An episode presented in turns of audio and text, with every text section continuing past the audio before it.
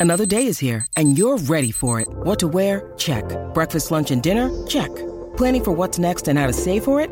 That's where Bank of America can help. For your financial to-dos, Bank of America has experts ready to help get you closer to your goals. Get started at one of our local financial centers or 24-7 in our mobile banking app. Find a location near you at bankofamerica.com slash talk to us. What would you like the power to do? Mobile banking requires downloading the app and is only available for select devices. Message and data rates may apply. Bank of America and a member FDIC.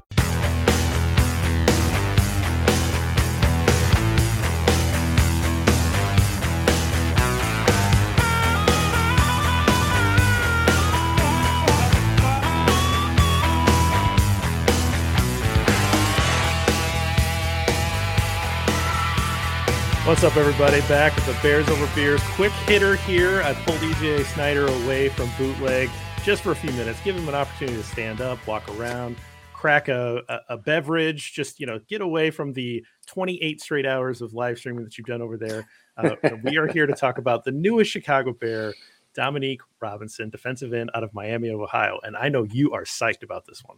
I am. I'm really excited about this. This is this is a great pick. Uh, just happened a few minutes ago, and uh, when it popped up on the screen, definitely definitely a, a, sharp cheer. You'll be able to see that on the bootleg live stream if you watch the replay. Uh, you know, both arms in the air, kind of a thing. Dominique Robinson, defensive end, Miami of Ohio, played with Sterling Weatherford. There was a Senior Bowl ad. Um, big guy, uh, 6'5", 253, uh, has better bend at that uh, height uh, than a lot of guys in this class. And it's just a testament to the class that there are effective edge rushers. And that's exactly what I think Dominique Robinson can be in the middle of the fifth, almost the end of the fifth. Um, that's not typical. As you know, edge rushers go off the board fairly quickly. Um, and by the time you usually get into the fourth or fifth round, typically in a draft, um, edge rushers you're just you're just betting on traits and hoping something will happen. That's not dominique robinson. He's actually a guy that rushes with a plan. Um, hand use is pretty good can certainly get better but like i said has some bend has some speed has some good reps at the senior bowl against some of the top uh, offensive linemen in the country. Um, really is going to come in. I think he's probably going to sit at right behind robert quinn Trevis Gipson on the other side. He could rotate side to side. He did that at Miami of Ohio, but really this is preparation for when Quinn moves on, potentially after his contract's up. Um, having another young rusher that can produce some edge pressure in the Bears defense. Yeah, for those of you that are watching us on the live stream or, or taking a look at this video afterwards, um, I have the relative athletic score up from our friend MathBomb. Uh, Kent, you know, quickly, quickly getting these out, uh, showing the Bears logo uh, on on this uh, relative athletic score, and it is just filled with green. Um, this guy just pops off the chart with his testing numbers. Um, you know, the, these are very enviable athletic numbers that that he was able to put up. And like you say, kind of a surprise that he was available this late with just this raw athletic talent. Um, what could be the reason for that? Just small school, or or just like you say, just depth of the class. It's depth of the class. It's numbers. We're still in a position where uh, I made a list last night before I went to bed of best available players uh, for day three. Uh, Robinson was my edge number two uh, on that. Uh, Micheal Clemons, the guy that went to the Jets pretty early in the fourth round, uh, was my number one, and Robinson was right after that. Uh, it, and Tyreke Smith was my third one, and he went a little bit earlier to the Seahawks. All of those guys, in my estimation, are guys that can play. Like right now, they can contribute to a rotation. Um, Clemons might even be a guy that you could you could stand up as a starter. But right now, I think all of those guys' role is number two. But they're going to be guys that can come in rotationally and produce sacks as rookies. And it's you know, eh, Tyreke Smith was my edge 15 in this class.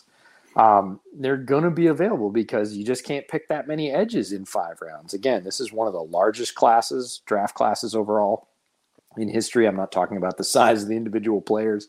I'm talking about the number of overall players that are uh, available to be drafted, and that's because of the COVID bump and the super senior year. So there's just more guys in it, and you know, stands to reason there are more guys that can play.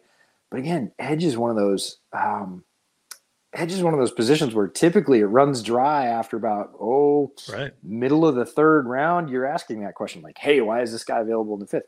The guys picked in front of him were also good players. It's not that he skipped or he has a personality thing or maybe an injury. It's just that, you know, they're getting to him because they're 14 edges in in the middle of the fifth. And Dominique Robinson's next, and the Bears are lucky.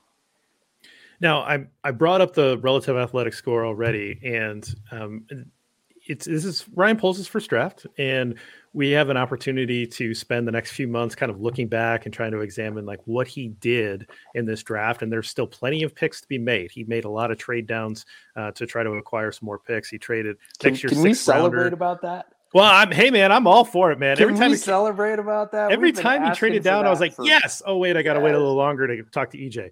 it's okay. We we've been begging for this as Bears fans and and you know folks that follow the team and talk about the team.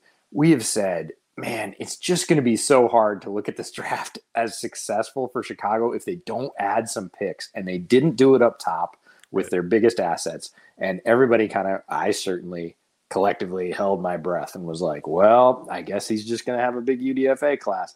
Instead, aggressively today, trades down, trades down again, and you know stacks picks. So I'm I'm just gonna like ring the bell for a second there that Ryan Poles, you know, sort of heard that, knew that, um, and said, yeah, I I want to take more shots in this really deep and varied, talented class.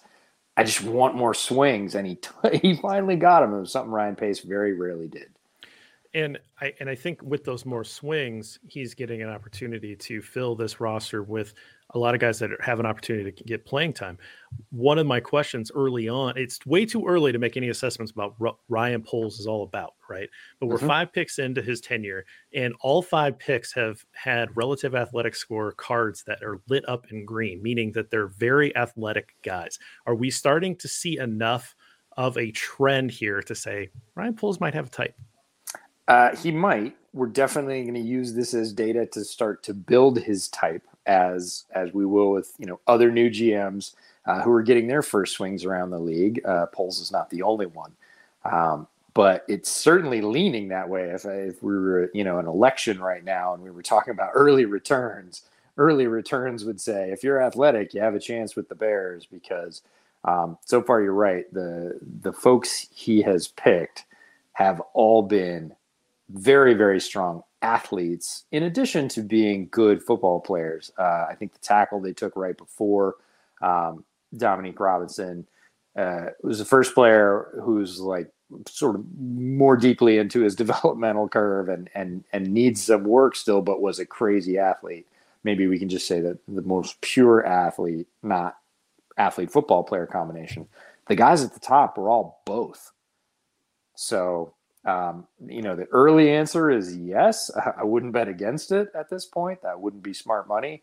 Uh, we'll see as he continues on uh, whether he, you know, varies outside that envelope and maybe grabs somebody who isn't the greatest athlete but had some great tape, or if he veers strongly the other direction and goes for folks that just had off the charts athletic testing who are who are still really developmental as players.